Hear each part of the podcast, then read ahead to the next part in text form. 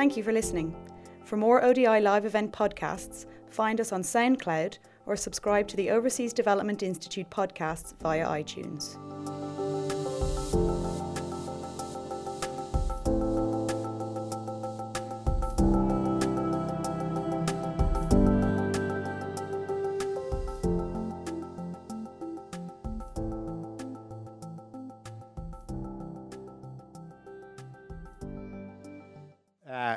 Welcome to ODI on this fine morning. My name is Alex Thier. I am the executive director here, and we are very excited uh, to have you for this event today on providing decent jobs for all. Uh, this is truly one of the issues of our era, um, and we have an incredible uh, group of people here to talk to you today. Uh, we are first and foremost honored uh, who I will introduce in a minute, uh, to have Her Excellency Amina Gurib Fakim, who is the President of the Republic of Mauritius, and she is going to open us today with a keynote speech. Uh, this speech will be followed uh, by a panel discussion, including Louise Fox, who I just saw up on the screen, my friend Louise, who is currently the chief economist, uh, thanks for waving, the chief economist at USAID, uh, Myrtle Witbooi, who is right here. Um, uh, she is the president of the International Domestic Workers Federation, and Elizabeth Stuart, who is the head of the Growth, Poverty, and Inequality program here at ODI. Uh, this will be led uh, by Jonathan Rosenthal, the Africa editor of The Economist, who I will turn over to uh, in a minute following uh, the speech. Uh, in addition to our fantastic audience here in London, we also have a lot of people following us around the world. And we will invite you all to participate later in the event as well. Uh, if you would like to join the conversation today, we're using the hashtag global challenges, and our handle is at ODI Dev. But we're going to start with something very special. Uh, we are greatly honored to have with us today President Amina Gurib Fakim of the, pre- of, uh, the Republic of Mauritius. She is the sixth president of the Republic of Mauritius and its first female president. Uh, she also serves as the co chair of the Global Commission on the Future of Work. And before joining the State House and ultimately rising to the level of president of her country, she also read led an incredibly impressive career um, as an academic and as a scientist. Uh, so she brings an incredible array of experience and insight into her role as president and also now as co chair uh, of this incredibly important commission. Uh, so, without anything further, I welcome to the podium uh, President uh, Gurib Fakim. Thank you. Thank you.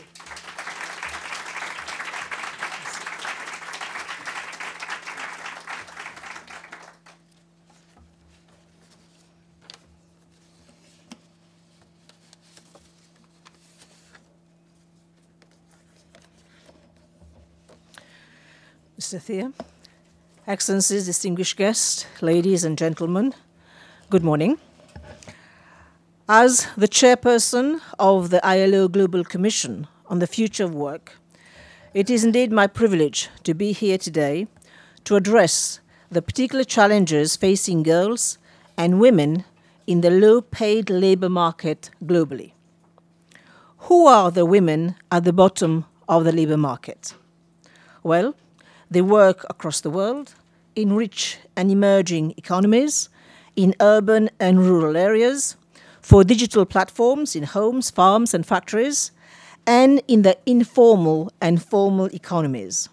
They come from diverse backgrounds, and yet they have major similarities when it comes to their daily lives and working conditions. Indeed, there remain stubbornly persistent gender differences in pay and in the types of jobs that men and women perform. It is time to eliminate these gaps and to do so by empowering women to choose more decent jobs.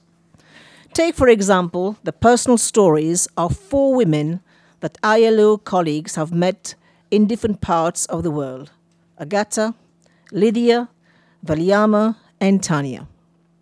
Agata, 33, left Poland to work in Germany as a domestic worker. She works for several homes, caring for the elderly and keeping households clean. Her hours are unpredictable from week to week. She works mostly without contracts and often at rates below the minimum wage. From her meager salary, she supports her family back home in the hope of ensuring a more promising future for her children. Lydia, 43, is an indigenous woman from Bolivia who has been working in the construction sector for three years. At the beginning, she was employed through informal contractors and was not paid. So she began working for her own account. Every morning, she gets up early, leaves her daughter at school, and meets with other women builders to offer their services. Valiama from India works for 8 to 10 hours a day, starting at 5 a.m., making for the trimming the global shirts for the global brand. She then takes care of her ailing husband and two children. She's one of the 40,000 home workers who are part of the supply chain in the garment manufacturing industry in Tirupur, a busy town in Tamil Nadu. The t shirts she's making will sell for at least a thousand times more than what she earns. But home based work is not solely present in developing countries. In the United States, the ILO met Tanya, a mother of two. At the age of 42, she had to quit her job to stay home to care for her father. She now works from home as a crowd worker, often earning the minimum wage. These women live and work in vastly different contexts. Yet, they all work for low pay, most of the time less than their male counterparts, and struggle to cope with the double burden of paid and unpaid labor required to care for their families. These challenges transcend nationality, culture, GDP, and workplace. Women, ladies and gentlemen, are overrepresented among the low paid in both developed and developing countries. In Europe, for example, women make up on average 50 to 60% of workers in the three lowest paid deciles. Women also suffer from a significant wage penalty throughout the world, ranging from 5 to 30%. This pay gap is due at least in part to the overrepresentation of women in sectors where their work is undervalued, domestic work and home based work being two key examples. 80% of domestic workers are women, and only half of all domestic workers enjoy a minimum wage protection equal to those enjoyed by other workers. In crowd work, the gender wage gap is highest, 25%, amongst those with the lowest earning. Ladies and gentlemen, women are also more subject to part time and temporary work. Such jobs are on the rise and have raised concerns about job quality in general and as they often guarantee only limited or no labor and social protections. Part time employment, fewer than 35 hours per week, is widespread phenomenon among women in nearly all countries of the world, and their share of all those working part time is 57%. Women employees are also often overrepresented in temporary rather than permanent jobs, ranging from over 20% in some European countries to around 70% in India and parts of Africa. Women are often overrepresented in informal employment and especially in the most vulnerable forms of employment. This is due at least to the lower access to education, training, economic assets, and other resources. At least 60% of all women in employment are in the informal economy, where they are more often found in the most vulnerable situation, for instance, as domestic workers or home based workers, than the male counterparts. The proportion of women contributing to contributing family workers, another form of vulnerable work, is more than three times higher among women in informal employment, 28.1% compared to men, 8.7%. It is in these types of jobs that decent work deficits are most pervasive. They thus face a double penalty both as women and as informal workers. Such deficit often imply a violation of human rights. Indeed, it is important to note many labor rights are human rights. For instance, the right to rest, to social security, to equal pay, and freedom of association. Ladies and gentlemen, women are overrepresented in poor quality jobs, in part due to their traditional role as unpaid caregivers. Everywhere in the world, women shoulder more of the care responsibilities. These responsibilities shape their access to labor markets and push them into accepting jobs that are more likely to allow them to conform to their traditional role as caregivers. These tend to be informal, temporary, or with shorter hours due to flexibility, to the flexibility these kind of jobs often afford. For example, women are more likely to enter crowd work because it allows them to perform care duties at the same time. Women at the bottom of the labor market may be particularly vulnerable to violence at work. Women who work in private homes, either in, the, in, in their own as home workers or in what, the, what their employers, in the case of domestic workers, work behind closed doors and often out of reach of public authorities. This can make them more vulnerable to violence at the hands of other household members. Women who work in male dominated sectors, such as in construction, are also particularly vulnerable to violence. Ladies and gentlemen, underpinning these conditions is the widespread discrimination that women face in the labor market and beyond as women, but also as members of already marginalized communities such as indigenous people and migrants. Female migrant workers are overrepresented in low skill occupations, both in comparison with male migrants and with native born workers. Discrimination pursues women throughout their professional lives, pushing them into jobs that are associated with women's work, such as domestic work, resulting in pronounced segregation into occupations that are undervalued. Layered on top of the particular challenges of women in low paid work worldwide is the reality of the effects of deep learning and artificial intelligence on the human labor force. Technology is driving a skills gap in which there are fewer and fewer jobs for underskilled or low skilled workers everywhere in the world. In conditions of equality, the empowerment of women workers, that is, the capacity to choose what work they perform and under what conditions they perform it, must be the future of work. Ladies and gentlemen, women workers can lead us there, and we must create an environment that enables and supports their empowerment. How can this be achieved? While efforts will be required on many fronts, I would like to draw the attention to four broad over, over, overlapping approaches gender responsive formalization policies, ensuring equality of treatment, affordable care policies, and the elimination of violence.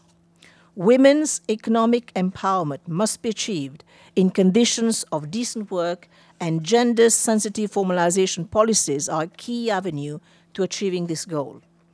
Formalization is about bringing people under the effective protection of the law and thus guaranteeing them access to rights. At the political and institutional level, we must ensure that women are afforded labor and social protections equal to those enjoyed by workers generally. Such strategies have included the extension of labor and social protection to female dominated sectors that have historically been excluded, such as domestic work. Extension of social protection can include eliminating or lowering threshold on minimum hours, earning or duration of employment so that workers in part-time and temporary employment are not excluded or making systems more flexible with regards to contributions required to qualify for benefits.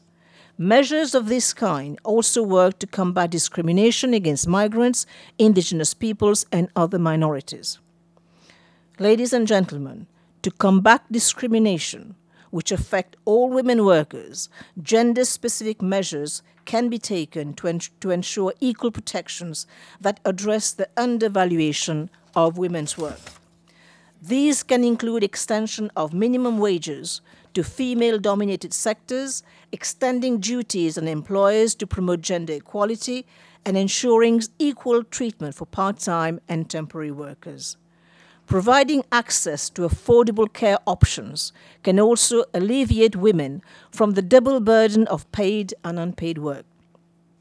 Provision of high quality and affordable care facilities, women access to formal employment, and would lift the constraints that cause women to choose lower quality jobs in exchange for the flexibility of staying at home.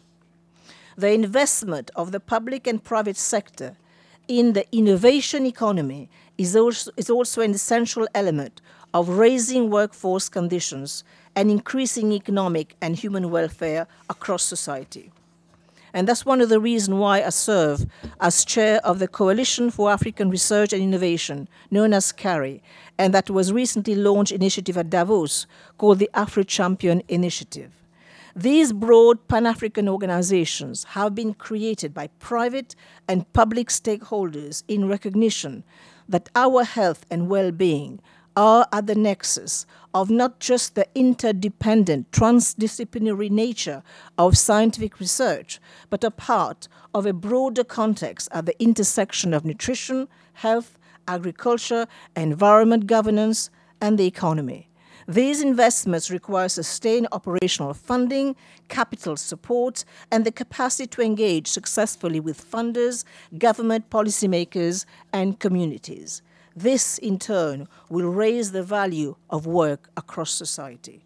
Creating an environment that enables women to realize their own empowerment also requires shifting discriminatory social norms and ending of violence against women. Because subject to violence and its various form, and even accepting it as a norm, shapes how women choose. When they face domestic violence, it drives them to work in other people's home, often abroad, as domestic workers. When they face violence at work, it drives them to accept substandard working conditions. And the constant exposure to violence and harassment drives women to accept that such violences are normal eroding their self esteem and the belief that they have the right to better work and better life. The pers- pervasiveness of this threat, which is based on widespread gender discrimination, has instigated the process to adopt a new ILO standard on violence against women and men in the world of work. Ladies and gentlemen, I would like to conclude by underscoring that women's empowerment should be synonymous with women being unable to represent their own interests and to express their own preferences. Without this capacity, it would be very difficult to speak meaningfully of empowerment because the fate of women should, would be determined by others. For this reason, the right of women to have a choice, to be their own representatives, and to gain bargaining power lie at the heart of the opportunity for women to seize their own destinies, not least of all for those working, for those women working at the bottom of the labour market. I thank you for your attention.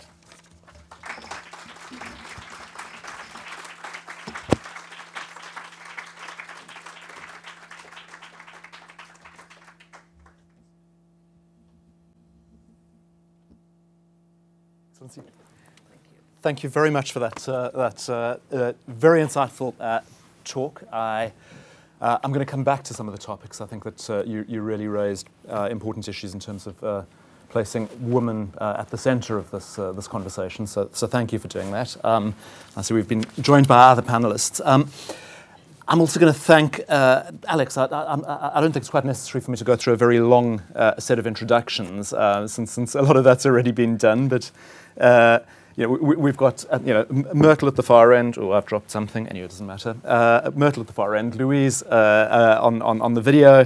Uh, Elizabeth right next to me. Um, we're going to try and keep this uh, sort of as, as informal as possible. So, so I'm, I'm going to ask you to be a bit lively when, when it comes time to ask some questions. So I'm sure we'll, we'll have some lively debate later. Um, but before we get into that, I'm, I'm going to first turn to the author of, uh, of, of, this paper that we've uh, been discussing. Um, and I guess the first thing that strikes me is, is, you know, when one thinks about this, and certainly when one talks to people in, in, in developing countries, th- there really is this view that, uh, you know, unless it's a formal job in an office or a factory with everything else, it's not a good job. Is that, is that yeah. wrong? No, I mean you're absolutely right. That's the that's the attitude that this is the informal sector is some kind of aberration. It's going to go away. It's a sort of stage of development. Well, I mean, we make the point in this paper, and I should start by thanking my co-authors who are in the room, Abigail Hunt, who I think is somewhere over there, and Emma Samman, who's there. Um,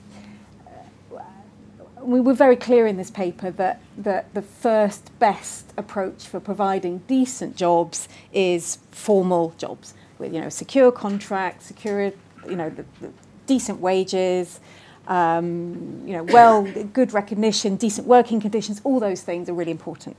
However, the paper's also a plea to pragmatism. That's not the starting point for the vast majority of workers already in work. So, seven in ten workers in the non farm economy at the moment in sub Saharan Africa, but also in um, South and Southeast Asia, are working informally. And I think more importantly, even kind of um, sort of the scale of, of, of the size of the number of people who are going to need to be found jobs, wage employment, is. Um, is, is, is, is larger than we have initially thought of anyway, which sounds complicated, I'll explain. So, according to current ILO definitions, there are 200,000, 200, 200 million people unemployed. Actually, the number of people who want to work, who are looking for jobs, is 10, around 10 times that. That's globally. So there are around 2 billion people actually who want to work, and two thirds of whom are women. Mm. And the reason they can't find work is because the jobs aren't there. So the scale of the challenge is much bigger than we think. Plus, we know we've got the youth bulge coming down the track, particularly in sub Saharan Africa. Uh, the number of 15 to 24 year olds, which is a good proxy for entrance to the labour market, that's going to increase by half again by 2030. So, situation is already the majority of people in working in the informal economy, that's likely to grow significantly. So the paper is a plea to kind of, you know, don't let policymakers don't let the best be the enemy of the good, or maybe the enemy of the better. If you're not going to, if the, if the formal economy is not going to be able to absorb that number of current entrants, let alone new entrants, anytime soon, how is it that working conditions, that wages, that productivity can be increased in the informal economy? And that's what we're looking at. Um, we've divided, I mean, uh, uh, informal workers, it's a very heterogeneous group. So we've divided, we, we've looked at a range of kind of policies and programs that governments, um, uh, local governments, in some cases NGOs or other sort of programs or projects that are being uh, delivered to people working in the informal economy. What, what's working now? And then a kind of, we're saying to to, to, other countries, maybe you might want to look at instead of thinking that the informal sector is something to be got rid of, maybe there's maybe there's some models here that you can follow. So looking at um, self-employed or, or um, household enterprises, we, we point to the example of um, on the border of India and Pakistan, there's a number of um, border hats, they're called. Um, they're, they're, kind of like, um, sorry, India and Bangladesh. They're kind of like um, special enterprise zones. They're sort of trade facilitation points where small, informal workers are helped with cross border trade. And they've increased wages. They've been so successful, there's now a commitment to um, them to, to, introduce six more border hats. They've also, interestingly, uh, improved relationships between the informal workers and the authorities we look at the example of um, an area in Lima, in Peru, where waste pickers have been given a uniform, so they're kind of identifiably part of a workforce. They've said they feel safer because they have this uniform, but they've also been included in the municipal planning processes. So they're kind of, you know, they're being recognised as actual workers, and their needs and priorities are being included in the planning process. We include an example from Ethiopia where this is part actually of a randomised controlled trial um, but, but largely unskilled, poor women have been given a cash transfer, but also um, kind of business support, mentoring, training. And a year later, they found that their salaries, their wages had increased by a third, still very low, but there was, had been a significant increase. We look a little bit at the um, wage earning sectors, And um, Amina, you alluded to this earlier. Uh, wages for domestic workers in South Africa, there's been a, a minimum wage introduced for domestic workers. I'm sure Myrtle will have something to say about that later. Um, and, and it sounds bizarre. What can, you know, it has no enforcement mechanism, and yet by some, you know, there's been a normative shift, and, and wages have increased by a fifth.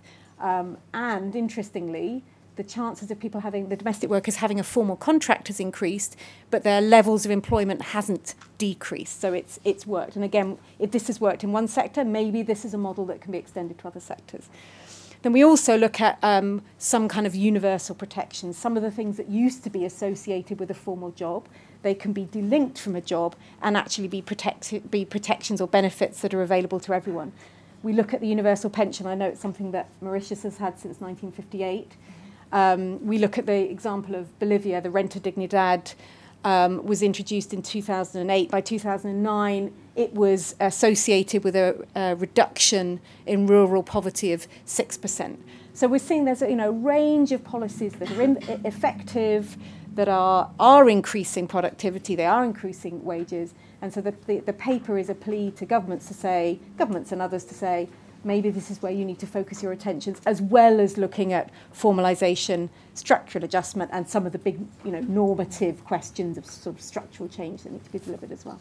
Brilliant. I'm, I'm going to ask you just to do one thing in one yeah. minute, very quickly, which is uh, quite a lot jumped out in what, what Amina said uh, to me, but I, I'm, I'm quite curious. What was, what was your sort of key uh, takeaway from, from what you heard there?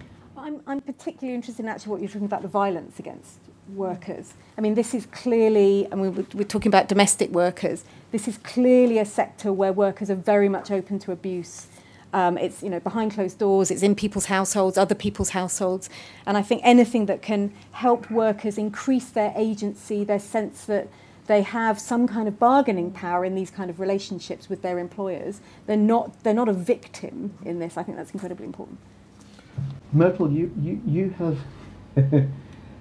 sort of both both the experience of having worked in the conditions we're talking about, as well as then organised other women uh, and, and, I suppose men as well in, in, in, in these conditions. What, what, what, sort of jumps out at you from uh, a, a, sort of uh, the kind of policy prescriptions that you've just been hearing? What works and what doesn't work?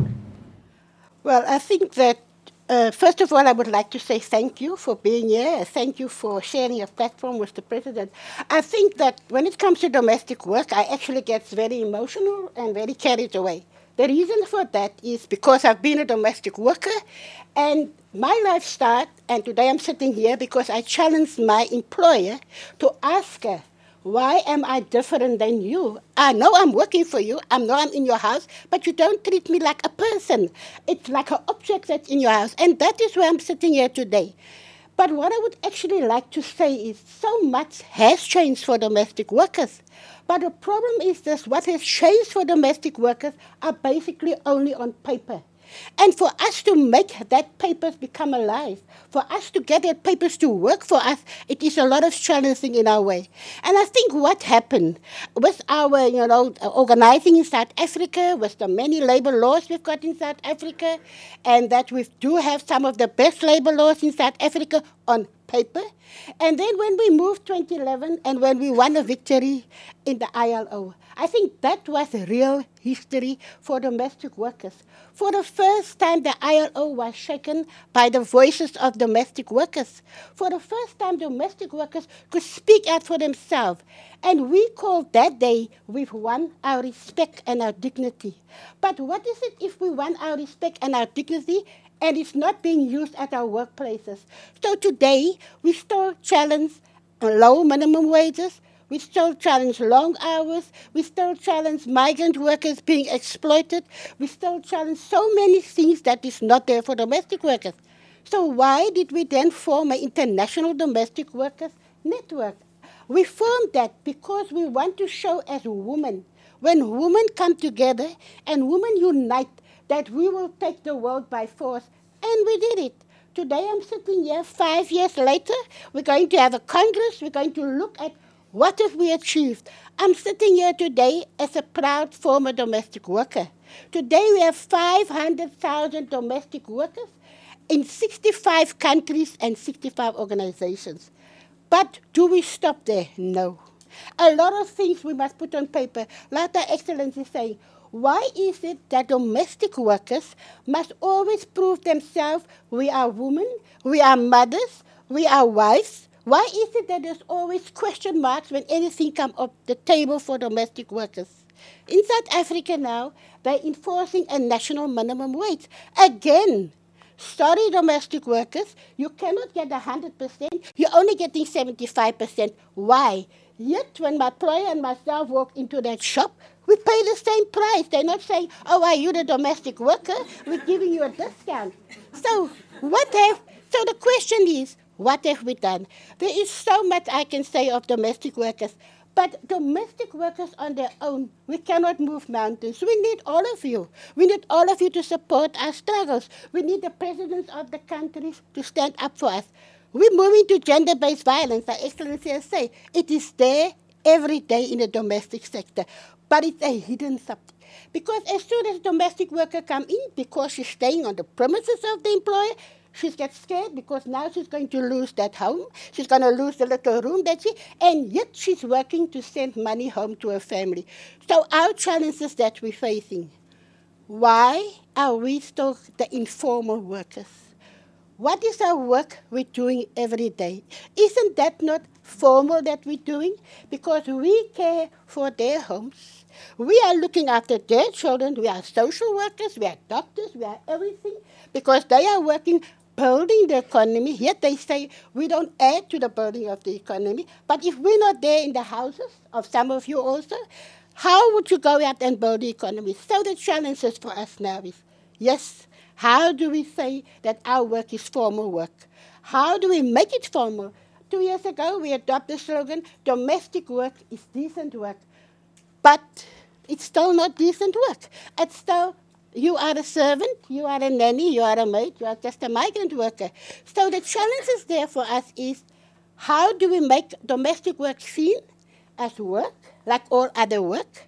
How do we make domestic workers seen as human beings? And how do we see the domestic workers as a decent work? And the slogan that we call ourselves, that we are proud of, our work make all work possible. Because without our work, there won't be any other work because in South Africa, I know domestic work is still slavery because our employees are so lazy in South Africa, they won't be able to do their own work because they don't even know where to start. But so what I would like to say to you here, I am proud that I've been a domestic worker. It has made me what I am. I am proud that today I can speak out for domestic workers because I know that pain of being isolated. But our challenges is going on. We need you. You know, I always say it's nice to listen to us. I always say it's nice to talk about us. But what are we doing for the domestic sector? How do we go back or ensure in our country that we go to the domestic workers organization and we ask the domestic workers, what can we do for you? It's not always about money, it's about a support. And for that, I want to leave you how are you going to assist us? What are you going to do so that one day I can also say, our work is formal work. I'm so proud of that. But the challenges we have to overcome, the little wages, the minimum wages, the, you know, the system where they still take away our passports, where we are dehumanized because we are not people, that is still there. It's there every day. In many countries, we are when we go, you, you feel so hopeless because you don't know what to tell domestic workers. You don't know. You cannot give them freedom. It's only that country. So our challenge here remains to challenge countries, to talk to countries, to talk to presidents. That's why I'm so glad we've got the president here to talk to them. What can we do in your country? How can we better the life of domestic workers? And that's, that's my question. What I want to say is help us, help us so that our work is formal work and that we get decent pay for decent work. Thank you.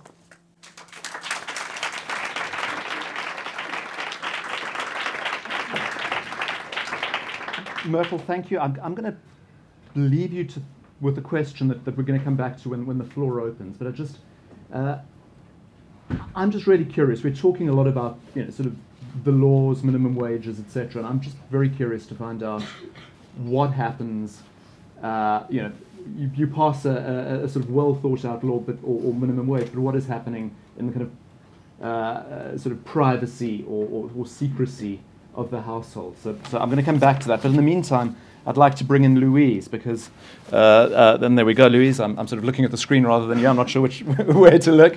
Uh, you know, your research has really covered some of some of the kind of more abstract uh, uh, questions around the difficulties in policymaking and what, what governments should be doing uh, when addressing some of these issues. And, and, I just wonder if you can give us a few of the key sort of I- issues uh, in, in, trying to get governments to uh, uh, grapple with these issues. Sure.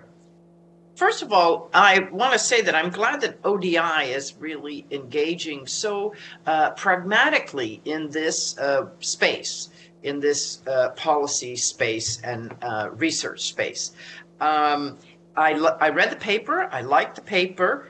Um, you know, this the idea of pragmatism in this space, I think, is finally uh, starting to reach people, uh, poli- uh, policymakers, researchers, stakeholders in developing countries. I mean, you quote uh, Marty Chen, and her work and the WIEGO network has been arguing for this kind of pragmatism for decades. Um, I myself, I think, have been arguing for it for about a decade. So I'm glad to see that this picture is is coming on board because, indeed, um, it's in. We we know for a fact um, that the share of workers in informal work really only declines with two things um, a slower growing labor force. Uh, and that goes back to demographics and fertility and structural change, more capital, more technology, more management uh, in the economy. And that takes time. So, what are we going to do in the meantime? Now, so what would I advise policymakers? Well, the first thing I would say is that most policymakers don't actually know enough about this sector because they don't collect data on it because formal sector work is supposed to be the only work that's valuable. Um, and so this prejudice against this kind of work shows up in international statistical standards and you know analysis of this work is really not using the right techniques. Um, and I so I think that's the first point is find out who your workforce is, where they're working, why they're working, where they're working, what are their working conditions, um, what makes them have low pay and low earnings, and what can you do about it? That's the first thing I would say.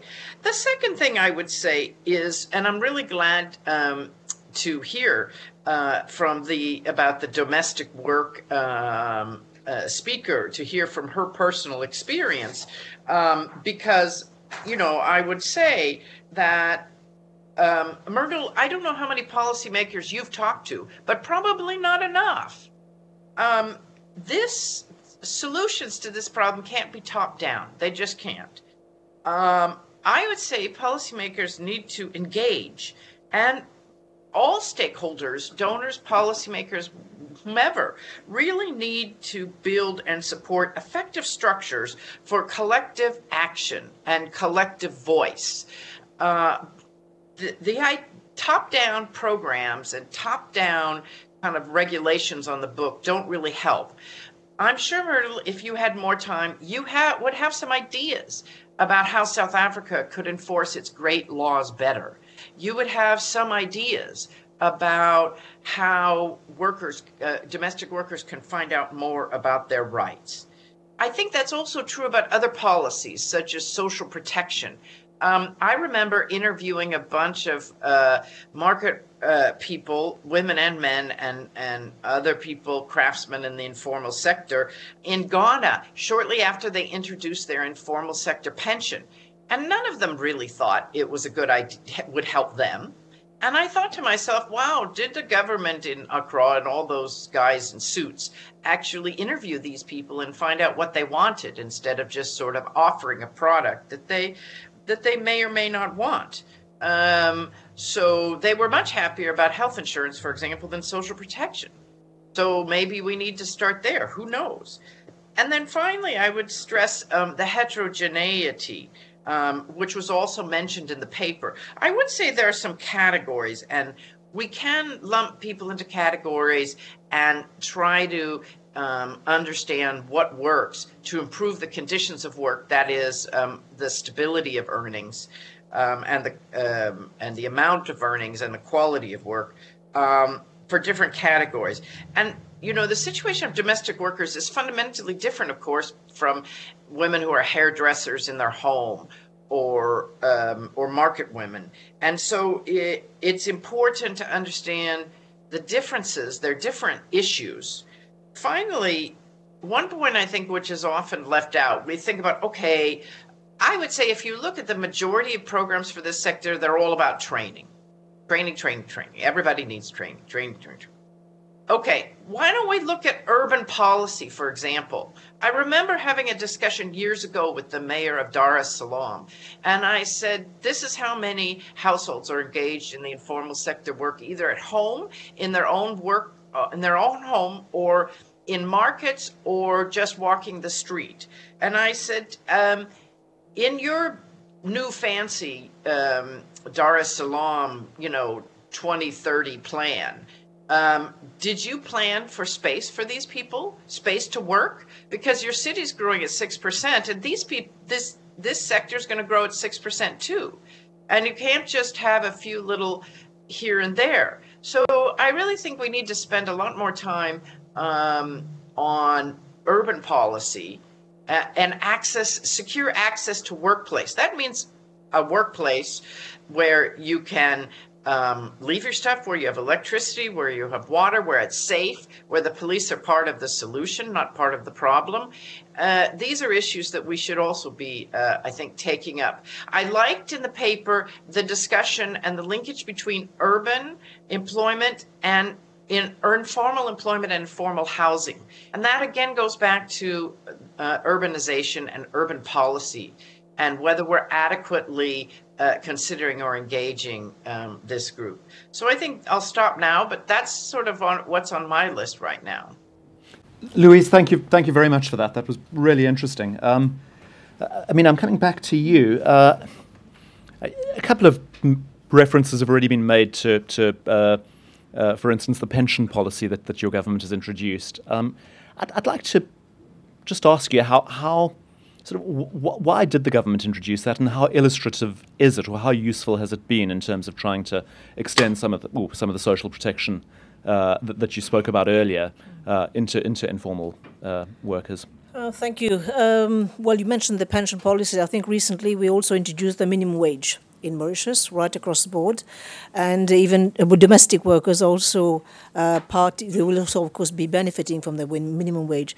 Now, just to go back again to uh, the social protection. In Mauritius, we offer not just for the pension, we also have a social uh, safety net for those who are vulnerable.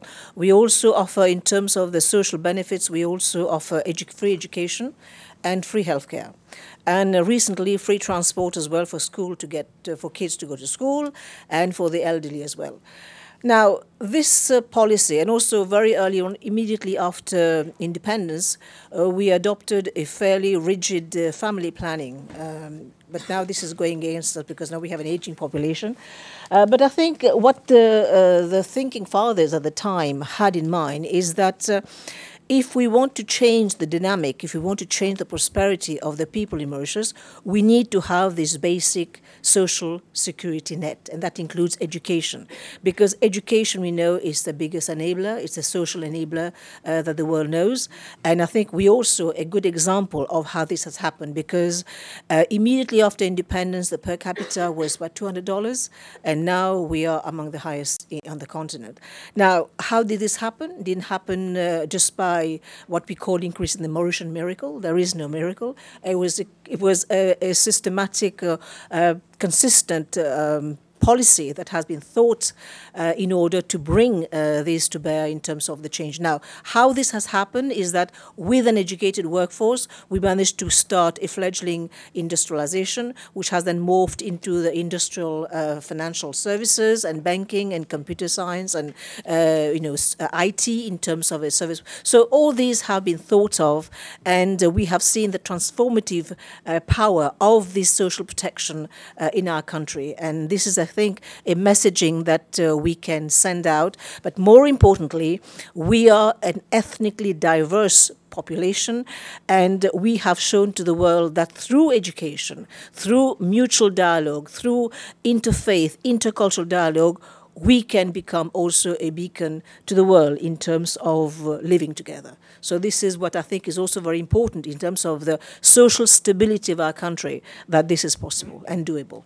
I'm going to push you a little bit on this because uh, we, we, all know the old joke about uh, you know politics and sausage making, and you don't want to look too closely. But but clearly, there must have been a lot of sort of squeezing and grinding and, and, and whatever it is in, in trying to get these policies through. And, I, and, and I'm just quite keen to get a, get a sense of what was some of the kind of political dynamic in, in, in, trying to bring in social protections, minimum wages, and the like? How, how easy is it to generate a consensus?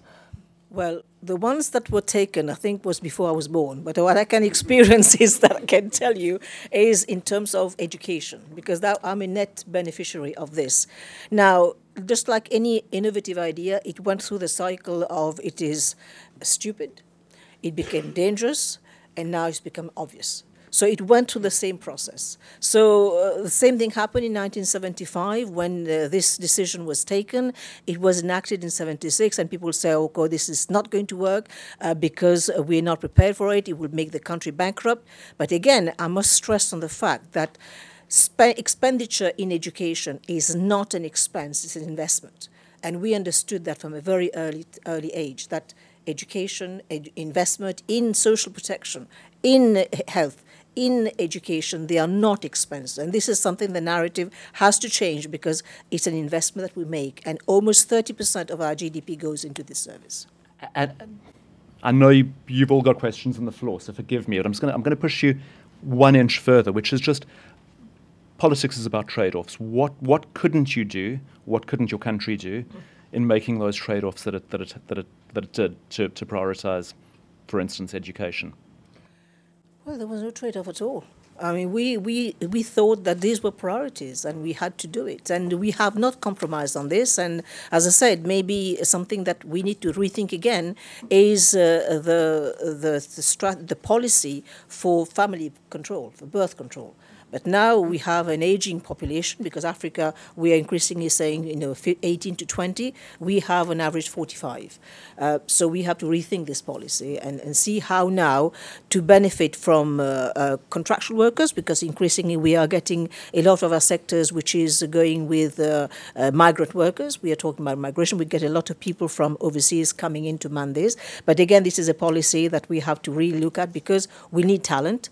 Uh, we know that in inbreeding is not healthy. So we need to have this new blood, new ideas, so that because the, the ambition of Mauritius now is to go into the knowledge economy, and knowledge economy, of course, brain power, and this has to be relooked into that so that we create the appropriate opportunities, not just for uh, for for uh, expatriates, but also for our diaspora to come back. So we have the responsibility of creating the enabling environment to make it uh, such that these people want to come back and work there. Brilliant. I'm going to open this to uh, questions from the floor. Um, I'll, we can take them in small groups, perhaps two or three at a time. If you would just be so kind as to tell us who you are and you know, sort of what your affiliation is. Uh, so, do I have any questions? Do I see any hands? I see a hand over there. Do we have a roving mic? So, a woman over there. Uh, wave it wildly, and then number two here in the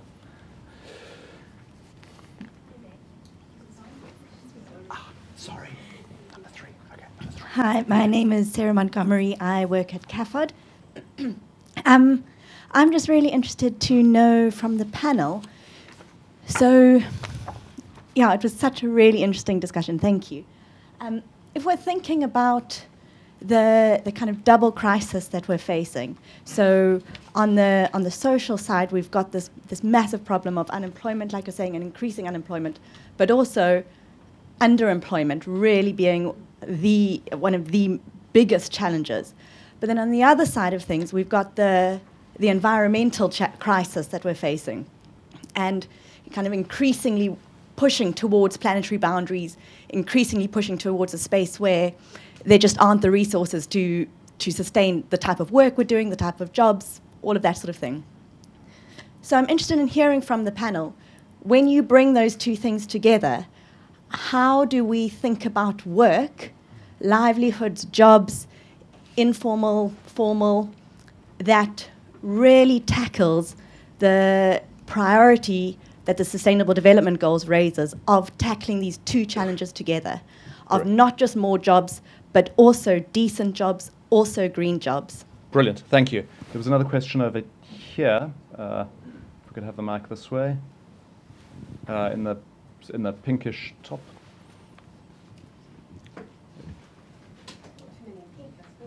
Oh, sorry. are, are the other hands that I'm missing? Uh, but there Some we go. Some would Thank call you. it salmon, but that's okay. I'll go with pink. Thank you so much. My name is Shauna Olney. I'm with the International Labour Office, and I just wanted to thank the panel for the references to the ILO.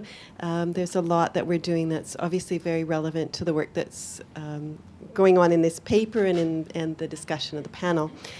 I wanted to just mention we seem to be discussing formal, informal, as if it's some kind of dichotomy, which it isn't. It's very much on a continuum. And I think this idea of pragmatism is a very good one, as long as we keep pushing the boundary towards formal. We may not get there, but we need to keep pushing in that direction. And Louise, you made the comment about the public spaces, um, and Myrtle, you talked about the, the home and how we have to protect there, and Convention 189 on, on domestic workers. That was that changed the whole conversation around domestic work. We are going to have, hopefully, um, instruments on violence and harassment in the world of work, and looking at groups that are more vulnerable to, to violence and harassment in that context. And I think some of the groups we talked about already today are, are part of that discussion. That could potentially change the conversation completely as well and get it on the national um, agendas. So, just a couple of things. The, the recommendation 204 on formalizing the informal economy, I think, is really important in the context of what we're discussing today. Hopefully, the violence instrument, if it comes to pass and we actually have a treaty on violence and harassment by 2019, could be very exciting. Um, and the issues that you raised as well, minimum wages, other sorts of things, are really about pushing along that continuum. So let's be pragmatic, but let's keep pushing for the ideal, pu- pushing for what is really decent work and not compromising on that. Thank you. Great. So a, a plea for pragmatism. Thank you. Uh, question right here in the front.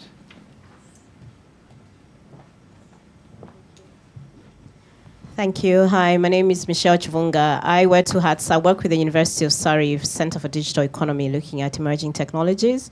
And then I also have my own business as well as an entrepreneur. Um, thank you to the panel for the really interesting um, conversation so far and for your, your excellency or your points that you made um, around this agenda. My question really is very much around do we, are we creating an, enough of an enabling environment across Africa?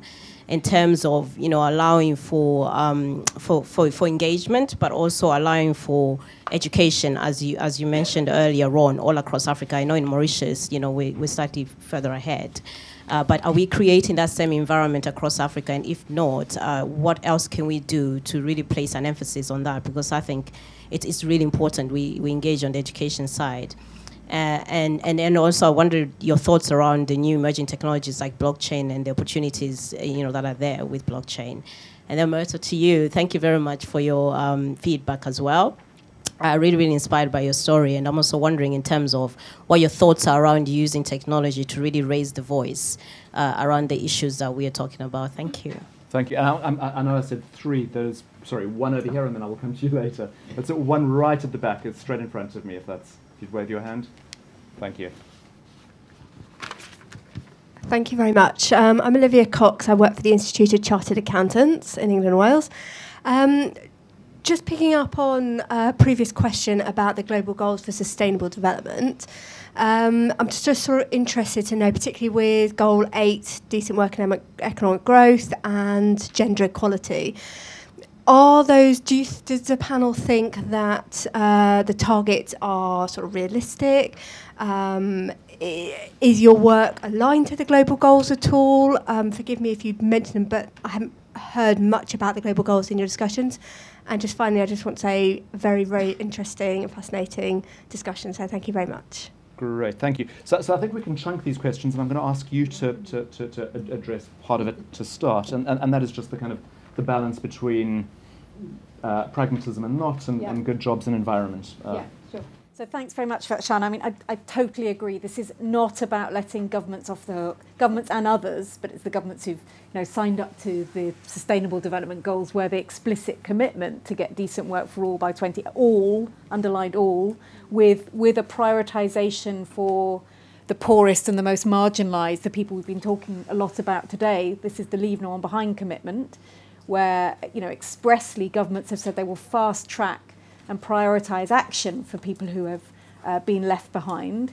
This is absolutely not to say that governments are off the hook from doing all the things that they need to do to uh, to create the right enabling environment to allow decent work to be developed. I- would also add, though, that um, you know it's not uh, clearly this isn't just a, uh, an issue for governments; it's about the private sector as well, and, and, and, and the governments have to create the right enabling environment for the private sector. But it but it is saying then how can you improve in the short term and the immediate term? How can you make the best of the work? The, you know the, the vast majority of the kind of places where we find poor and marginalised people working at the moment, and it's about as, as Louise was saying and others have been saying, listening to what people working right at the bottom of the labour market think and want and need and prioritise and delivering to those demands as quickly as possible whilst also trying to introduce structural transformation so you're moving you know jobs up the sort of productivity scale so you know that that remains the that remains the holy grail Thanks. I- I'd like to bring Louise in as well on, on, on that. Just, I, I mean, I guess I suppose the questions of the balance between between pragmatism and and and and, uh, and policy, and uh, and I suppose again the question of uh, how this aligns with all the other other objectives and goals. Well, thank you. Um, obviously, first, the SDGs uh, are an aspiration. They're a stretch target. They, in a way, they had to be. Who wants a, a target? Why should we have a target that's easy to meet? Um, countries have to stretch and find new ways, and not just on eh, on work and on gender, but as was mentioned, on education. The education target says it's no longer enough to have kids on the seats; they have to be learning something. So I think in all in all areas, um, the targets are really important. And uh, as with the MDGs, all countries won't always meet the targets. And of course, the definition of decent work has some absolute notions, like it absolutely uh, can't involve violence and slavery and a number of things. But then it also has some relative notions in terms of um, uh, share of uh, relative relative to countries' GDP, et cetera, and and relative to poverty lines. So um, those um, elements are are important as well. So will everybody make the SDGs? No. Should we push to make the SDGs? Yes. Uh, my point really is that too often uh, governments, uh, stakeholders, donors are really just focused on the formal sector. There is absolutely no doubt that uh, low and lower middle income countries where I work need more private investment in labor intensive enterprises to provide better jobs. And um, there's no, that will take time. In the meantime, we have to stop ignoring the rest of the people. And we have to have pragmatic policies to deal with them.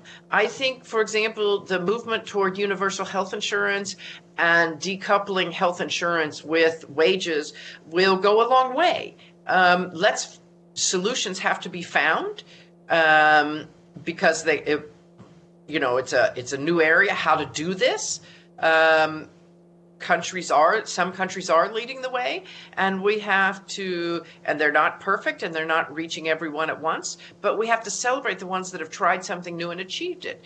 Uh, mauritius uh, initially uh, everybody said how could this island uh, country manage itself? Well it showed it found a way. It showed. It got the private investment, it grew, it changed, the structural transformation happened, and now it's celebrated as an example. Great, thank you. And Myrtle, I'm going to come to you. How does one and can technology uh, help raise the voice of those whose, whose voices are silent? The what? The? Can technology uh, help uh, raise the Oh, voices yeah. I of think that, you know, domestic workers today are very educated. And many employers actually give us a cell phone because they want to be in contact with us daily. So we actually, in our unions and in our federation, we teach domestic workers now how great is technology. With the result, that is how we're building our international federation. That is how we're building in our countries, our organizations, by putting messages on, you know, on SMS, Twitter, and everything. Also, we, we see that we have a very good relationship with media. So whenever something is happening and something is happening for domestic worker, like in South Africa, you'll wake up in the morning, you'll see domestic workers have a new wage. So now quickly you have to let domestic workers know. So we have a contact base where we have domestic workers on our cell phones, and then we send this message, and we build up something with Vodacom and MTN, and that's how we actually educate domestic workers in South Africa and in the world. That is the whole role of the International Domestic Workers Federation, is to educate domestic workers to speak up for themselves. But there was one question you asked me about the privacy. I think that is actually something you work alone. You think alone. You stay alone. You're not allowed to have your children. You're not allowed to have your husband. And when something goes wrong in that house, it is your word against the employer. And the employer always wins. Because there's nobody that's going to protect you. You need to protect yourself. And that is something that we're working on now also in the International Domestic Workers Federation. How do we actually empower domestic workers? How do we empower them to speak out for themselves? You know, I'm still waiting for the day when women will, will just stand in front of an employer and say, Look at me. I did it, they can do it. Look at me. I'm exactly like you. I might be poorer. And also the other question why is there domestic workers in this world today? Because of poverty, because we are not educated, because many times there's six children and we are the one that must go out and work. In South Africa, it was based on our color. They couldn't classify us, who are we and what are we. I think that is also. And you were talking about education. Yes, we need to start education, but not education how to cook better, how to clean the house better, education to understand technology properly, education to work on computers, to drive, to do things. And then it really, our work will be decent work. That is what it's all about. Thank you. There was a question over here. Just quickly a response. Yes, to sorry. issue she was Yes, asking of course. About uh, education. My apologies. No worries. Um, I've just listened to on, on the Skype there to for uh, the, uh, the the MDGs and now the SDGs. Now, if you look at the SDGs, uh, the overarching messaging is that leaving no one behind. Now, if we are to get the SDG 8 addresses the wor- the world of work, but to get to SDG 8, there are also the other, including 8, the 17 SDGs, which will eventually create uh, a better world, stretching, of course, uh, ourselves to us to deliver on the SDGs. Having said this, uh, one of the question, one of the SDGs is for food security, for example, and I'm very happy to see Marie is here for Food Forever, driving uh, SDG 2.5 for food security, but education. Now, you've asked a question as to whether, you know, what is the system? We've always had education in Africa, but what kind of education was there during, uh, well, I'll say 50 years back, because this, of course, responds to the post colonial history of most African countries. The education that was given was to create a certain cadre of civil servants, but now are we empowering our youth? with the appropriate education. I mean, this is something that we have to to to bring on board all the time because I, I was saying earlier on that. Uh, When we have uh, we have young children, children who are about to be born, they will be working in areas that don't exist right now. Now, how do we prepare these kids for this for this kind of work? Now, is our education system going to be the same formatted education we've had before, or are we going to teach kids to get out of rote learning and to empower these kids to solve problems? And in fact, last week, I mean, I was just listening to Jack Ma last week. He said at Davos that we will not be able to teach our kids to compete with machines. They will be outsmarted all the time. Now, what kind of education? How do we make these kids relearn or unlearn what they have done so far so as to be able to adapt in this in this dystopian world we are facing up to? So this is the kind of thing that we have to to bring. Is the African is African uh, uh, of African leaders aware to this? They are increasingly rising up, waking up to this new reality because Africa is going to be the youngest continent with a workforce of about two billion people. So we have we have this uh, responsibility, and I'm very pleased to say that you bring. We need government. Yes, we need government, but we need also government in terms of enacting the right policies, so that when we have deregulation in terms of AI, the disrupting uh, power of communication, tele and, and technology, how do we bring government to bear? Uh, to enact the appropriate regulatory framework that these very same people who are going to be you know, trodden down on by, they will benefit from the impact of AI and, of course, uh, artificial intelligence and, and, all, and all that comes with technology. So the downside of technology is that it will precisely be disrupting the work, the world of work as we know it today. And how do we empower? How do we empower the youth, the regulatory, the government, and how do we prepare them for this new reality, the new normal, as we call it? This is, I think, the, the conversation we need to have now.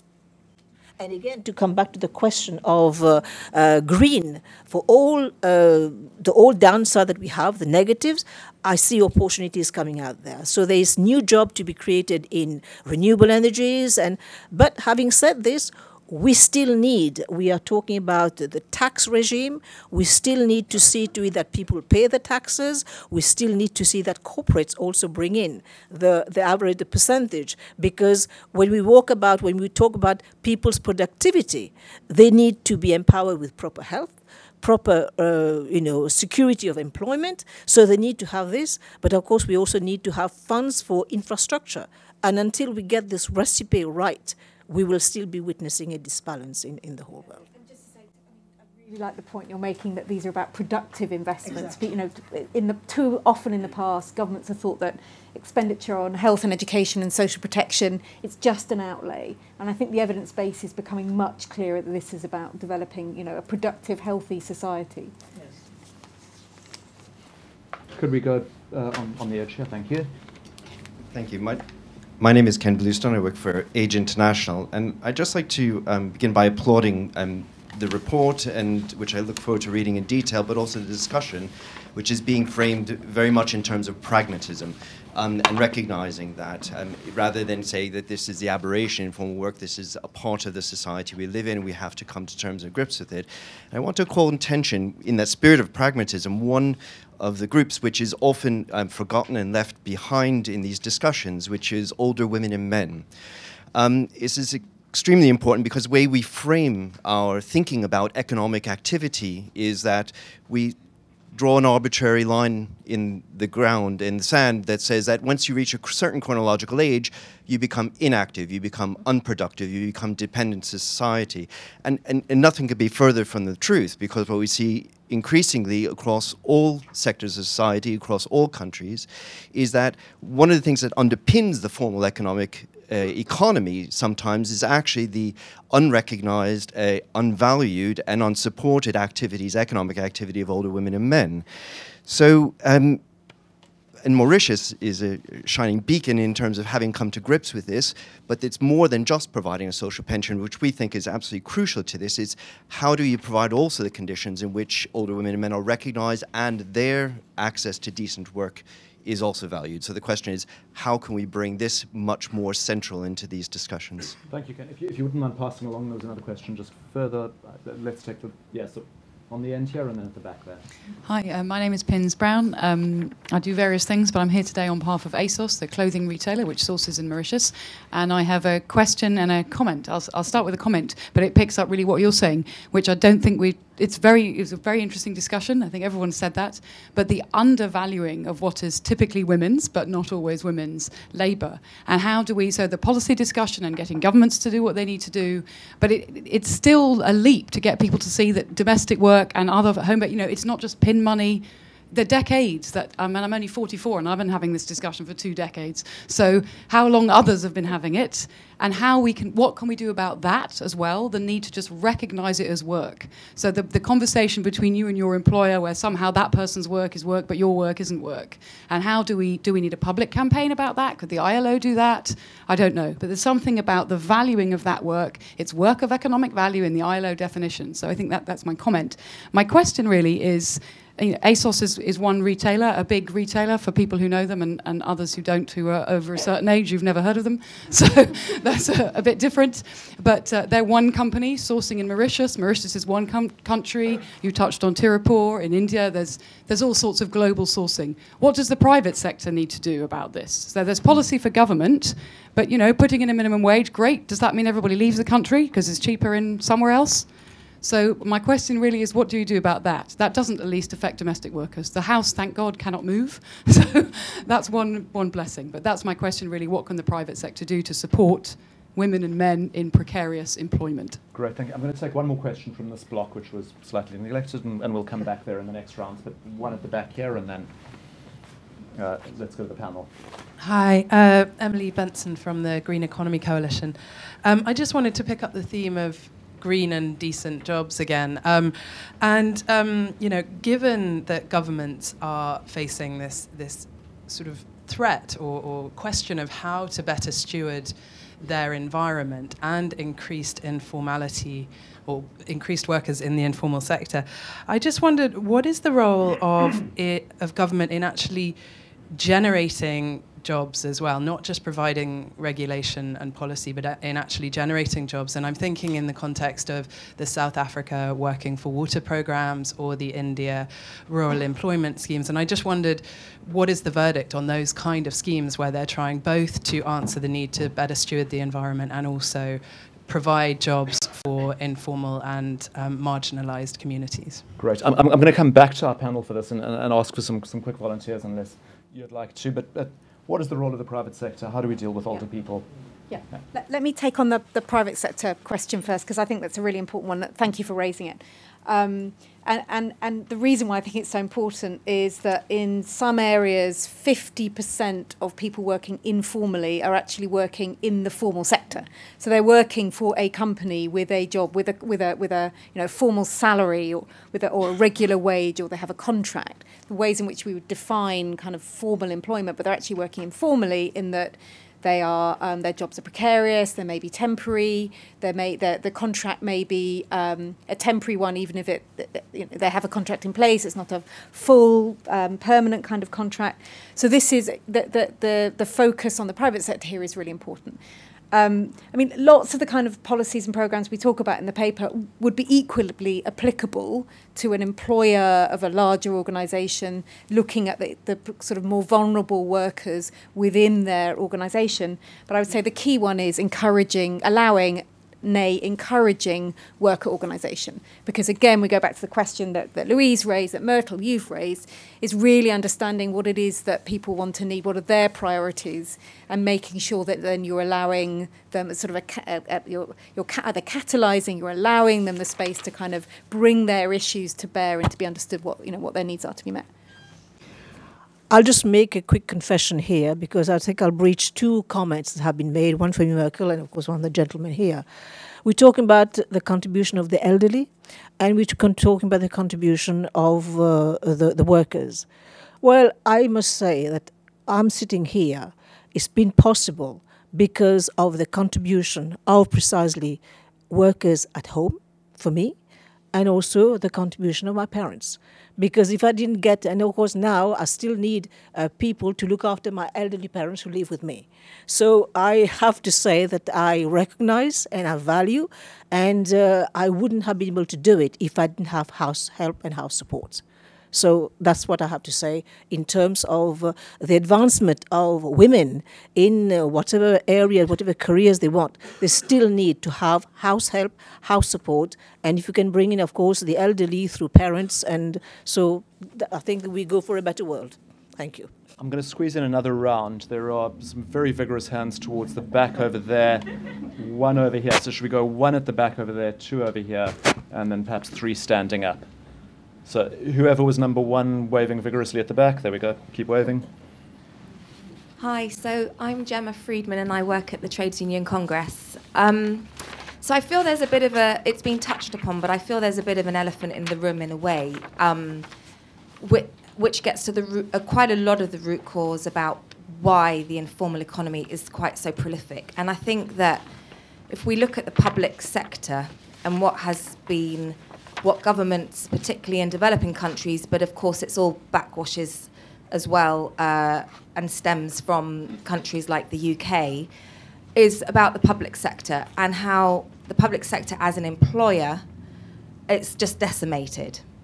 The public sector is also a contractor that creates the jobs and provides for good regulation. And because austerity and neoliberalism exist in the way it does, again, the public sector governments, they don't have the power. So you have so you have the IFIs um, in Washington who have been telling businesses and governments for years through the ease of, of doing business, and the chief economist uh, resigned last week, I think it was, because the methodology of this was so flawed, that actually, you know, the public sector is bad, and that, uh, de- and that regulation is bad, and that you get ranked as one of the best businesses um, or, or, or what, uh, sorry, one of the best countries if your ease of doing business is atrocious when it comes to workers' rights. So actually, it's fine. You can talk about informal being the, the new normal. It's been the new normal for a very, very long time in some ways, but in other ways, it's it's perhaps unhelpful to talk about it like that. Thanks. It's Gem- much Gem- greater than that. Do you agree or disagree? Brilliant. Thank you. I'm going to stop you there. Question two. Uh, could we have a mic over here? Whoever is there just the one mic in the middle? Uh, I was going to have a oh, sorry. Okay, Yeah. let's take you as number two then. Yeah, thank you. Um, so Andy Rutherford from the Asia Europe People's Forum. Uh, following on from what Gemma said, uh, essentially, um, 30 years of, this, uh, of a, um, a committed discussion to do with decent work, and it's a deep sadness to hear the fantastic presentation from Your Excellency the President that it, we could have the, the situation has got worse, not better, over those 20, 30 years of this discussion. Um, poverty has increased, exploitation has increased, and um, the key difference we have in the discourse is is Myrtle. Yeah, um, and having been proudly working with women workers' organisations, informal sector organisations across the last 15 years, without that voice, and without that voice being allowed legally and respected and supported by all means possible, then I'm a fear that the precariousness of work will only get worse, which is what is happening. If we step out this door, we have 1.7 million, 1.7 million people on informal sector, informal work contracts, official contracts in the so-called formal sector. As you mentioned earlier, the divide between informal and formal has been, it doesn't help us. We have to go back to the principles of work, decent work, livelihoods, and also the ability for citizens actively to organize for their rights. Without that, we'll be here 20 years' time and have a same and more d- depressing and sad discussion. Sorry. Thank you, Andy. Uh, if we could get the mic over here, please.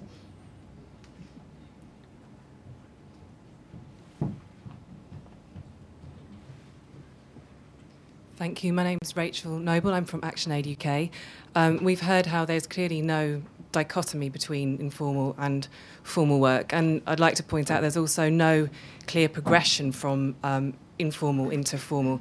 And we see this in many countries with large export manufacturing sectors creating what, what, one would assume to be formal jobs, but actually because of competition between um, export manufacturing companies for investment, which serves to drive down labour costs, drive down labour standards, you're seeing increasing outsourcing and informalisation of what once were possibly more formalised forms of work. And again, this impacts women um, right across the board in many ways more severely.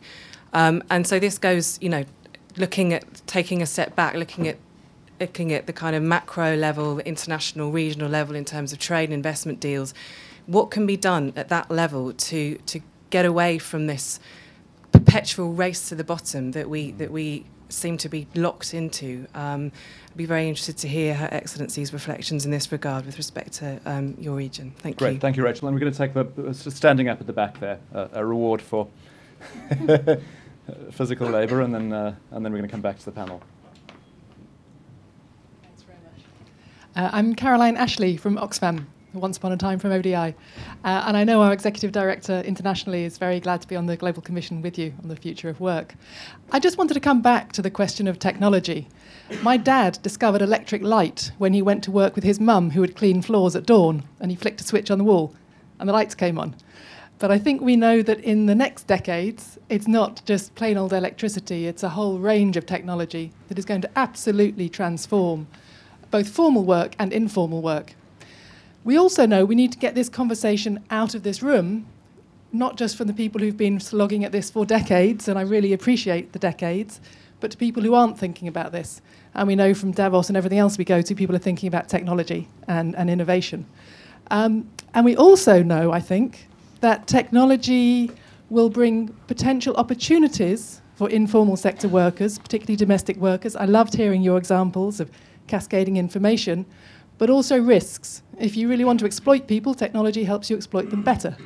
I heard examples from South Africa of an app that enabled domestic workers who are not live in, who, who travel, to travel more easily to their next job, but it also gave their, their bosses the chance to rate them, and that increased the boss's power in saying, oh, You didn't do a good job, I'm rating you low, and that undermined them further. So I'm just wondering are we doing enough to link the two conversations and be really engaged in the technology development debate, saying this poses risks and opportunities for informal workers, and we want to be right in there shaping how technology develops and, and having that voice in that discussion. Great, thank you. Louise, I'd like to go to you with, with, with some of these questions uh, and, and perhaps chunk them, and we'll come back to the, the people here. But I suppose the two big chunks or themes that seem to come out are it's all getting worse, number one, and two, uh, we, we, need the state to be doing more, or should the state be doing more, uh, either by creating jobs or, or, or uh, stopping outsourcing? And, I, am keen to get your thoughts on those two uh, controversial uh, suggestions. Well, let me just say that I work at research and work in low and lower middle income countries. So there are people who may think it's all getting worse in um, industrial countries, in rich countries, and that may be true. But in low income countries, low and lower middle income countries, it's not all getting worse. We've done, alleviated a lot of poverty, and we alleviated that poverty by helping people work themselves out of poverty.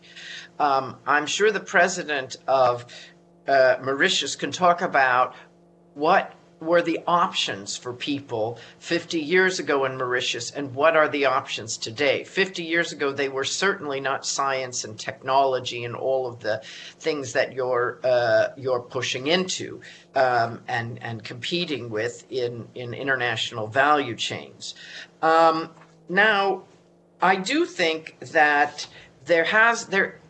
I think the pressure on private sector companies and global value chains to worry about the conditions of work in their uh, in their factories that are producing for them in developing countries has really done a lot.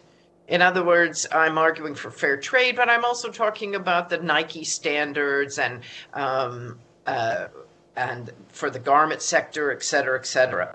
And I um, I think it's done a lot, and I don't think you've seen jobs shrink in South Asia because they've had to comply with those standards. Um, that just hasn't been the evidence.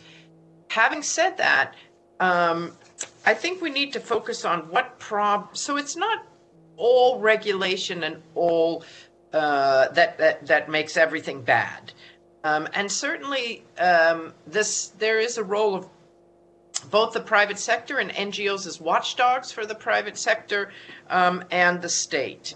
Having said that, um, I think we need to also be aware that there are some problems about power and agency, especially for women, but other um, some uh, excluded ethnicities, etc., um, that are outside of the labor market, and they we can't blame the labor market for them. Um, in other words, uh, why do women? Women are the biggest uh, uh, group that has benefited from the India um, rural employment scheme. But why do they need that? If the norms about women working were different in India, then it may not, their women may have been able to get more opportunities. Um, and so I guess what I would say is let's make sure we understand what also has to change in society um, and not blame everything on the labor force. Great, thank you. Well, thank you. I take on to, uh, to what uh, just had been mentioned. We cannot blame only on labor. I think we all also have a collective responsibility. Just take, for example, one sector in Mauritius. Let's take, for example, the textile sector. The textile sector employs many women at all levels. And, uh, you know, there is also the, the regulatory uh, uh the regular features which come in from the market as well. Because if we, for example, want to target, let's say, the American market, there are many, many, uh, many uh, issues that we have to grapple with. For example, we have to ensure that there is no child labor there is no human trafficking. So all these are built into the system as well, so to regulate this sector. So it is not just, as you say, government. It is not just to labor, but there is also, and there is also a social conscience. If you feel, for example, that so and so countries, uh, so and so people are being exploited through this, I think there is this social conscience, and this is also being is coming up quite, you know, increasingly. People have this conscience. They have, they are developing a consumer conscience around products, around brands so they have to wake up to that as well, so as to ensure that the practices and of course the, the, the, the ethical practices are being adhered to in, in these in this market, in these sectors. So this is also very important. Not a race to the bottom, as as, as, as, as, the, as the, concern yes. was, was, was made. Uh, we're quite tight on time. I'm, I'm, I'm going to perhaps uh, just offer a few quick points on uh, of, of, uh, of uh,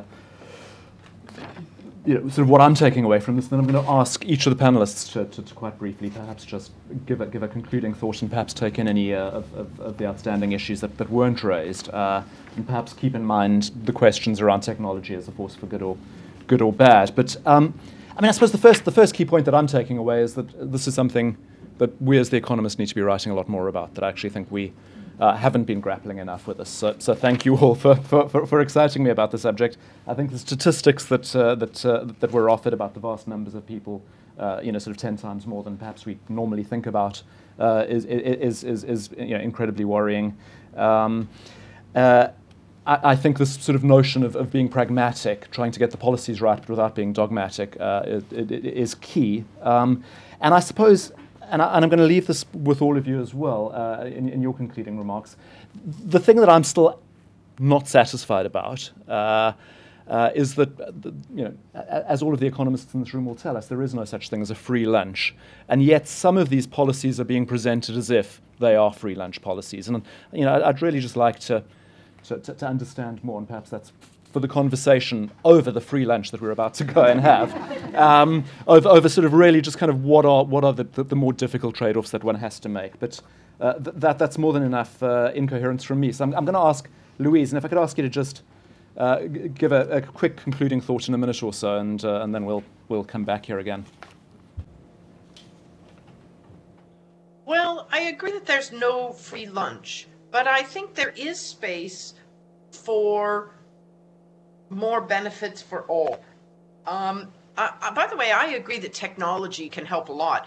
And, you know, maybe people think that um, things like um, in the US, TaskRabbit and the Mechanical Turk, et cetera, are terrible because they um, drive down incomes of home based workers. Let me just say that I think if we had more TaskRabbits and more uh, Mechanical Turk, in um, low income countries that would provide a platform for people to um, sell their labor and then they rate employers as well Um, and so they say this person didn't pay me, and this person um, is this, and this person is that. Um, so uh, it, it has actually could actually benefit a lot of people. There's a social entrepreneur doing it right now in Nairobi, and I think it's uh, for plumbers and and uh, contract workers. And I think it's a fantastic. And it actually, the sharing of information about uh, who you should work for and who you shouldn't is very helpful to people who are independent workers. Um, now, is there no free lunch? Um, yeah, there. Okay, I think part of the trade off has sometimes if we make the excellent the enemy of the good, we really face trade offs. And I think that has been the Latin American experience, uh, rolling out too much social protection too fast um, which basically uh, raised uh, labor costs. Um, so that that certainly is a problem that can be um, avoided. But there's some increasing study that I just read a new study last night um, about in Colombia where they where the cash transfer, the conditional cash transfer system, actually allowed the households that got it um, to both members of the household to work more um, and to get more formal jobs. Now, how did that happen? It didn't specify. I really want to understand that because if they got more formal jobs, then they're paying more taxes. So sometimes these social protection systems can actually increase um, uh, economics, the the whole economy. So yes, there are yes there are trade offs. Um, we have to, but we need to not assume that if we give people social protection, they won't work, their incomes won't grow, uh, their children won't go to school. Um, so there are sometimes there these social protection policies are actually the most efficient thing to do. Thank you very much, Excellency. Um, thank you. I think. Uh, we recognize that uh, the, inform- the informal economy needs to be structured, but I think the informal economy is already contributing quite a bit to the economies of the countries and the region.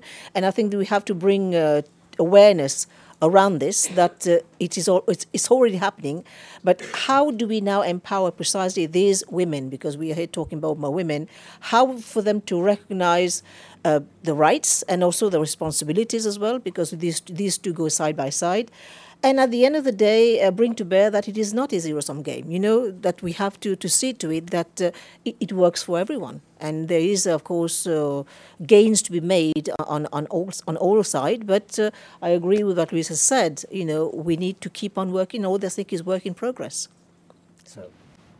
So I, I, I share Louise's techno-optimism with, with obvious all the cautions and caveats about the digital divide and it needs to be managed properly because it won't by itself, the digital economy won't by itself deliver um, equity gains in the places that it needs to deliver them. But I think that there is our, our nascent research that we're doing here at ODI, colleagues here carrying out, showing that there is there are some promising examples of um, actually power relations being flipped by the use of technology. And as you said, women being able to rate their employers, not just employers being able to rate you, for instance. Um, I also agree with the Caroline, your comment that we, it's great that we're all in the room. We're not necessarily the right people who need to be in the room to have this conversation.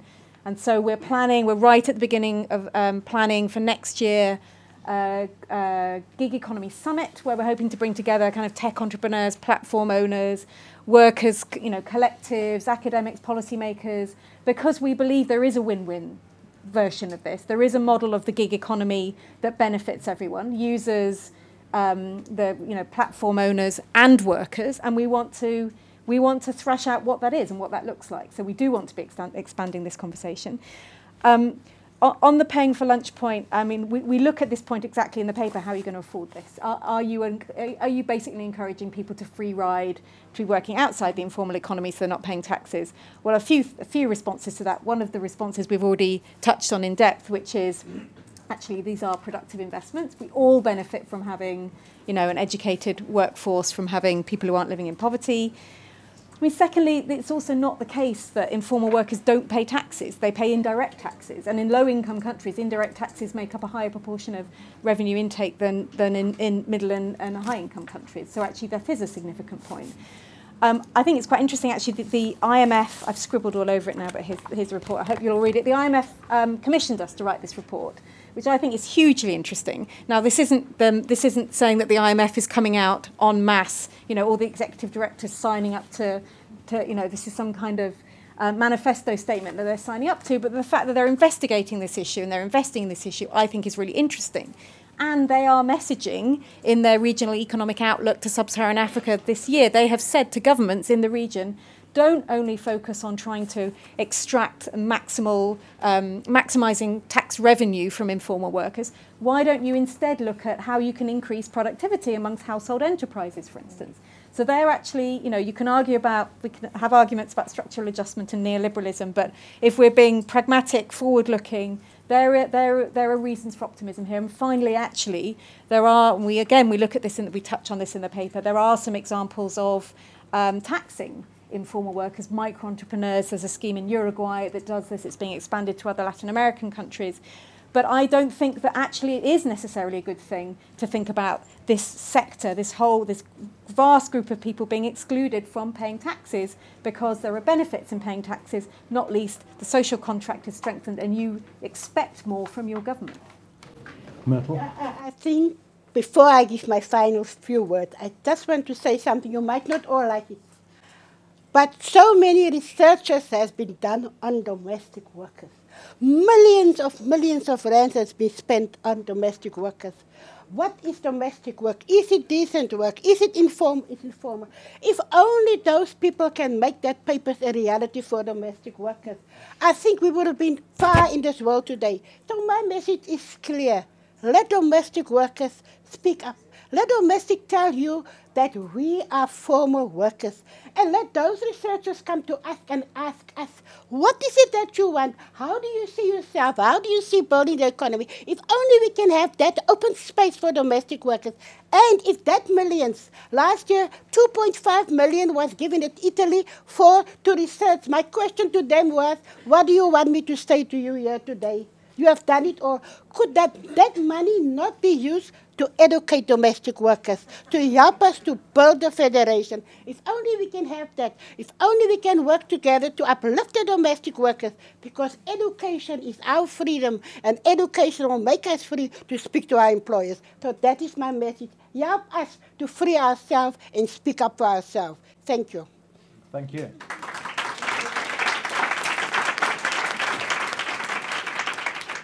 So I've got a few thanks that, I'd, uh, that I'm sure you will all uh, share with me. For, you know, thank you to the ODI and their staff for organising this, Your Excellency. Thank you for, uh, for, for, taking the time to, uh, to join us, as well as all of the other panellists. Um, uh, there is going to be this networking lunch, so please, please uh, do come along to that. Um, and we've all, we've all been to sort of horribly boring panels where, where you know, the free lunch afterwards has really been paid for in, in, in boredom and, and, and, and toil. Um, I would like to ask you to, thank, uh, to join me in thanking our panelists because I, I certainly don't think we've paid for this uh, with, any, with any boredom uh, at all. So thank you. Thank you to the, the panel.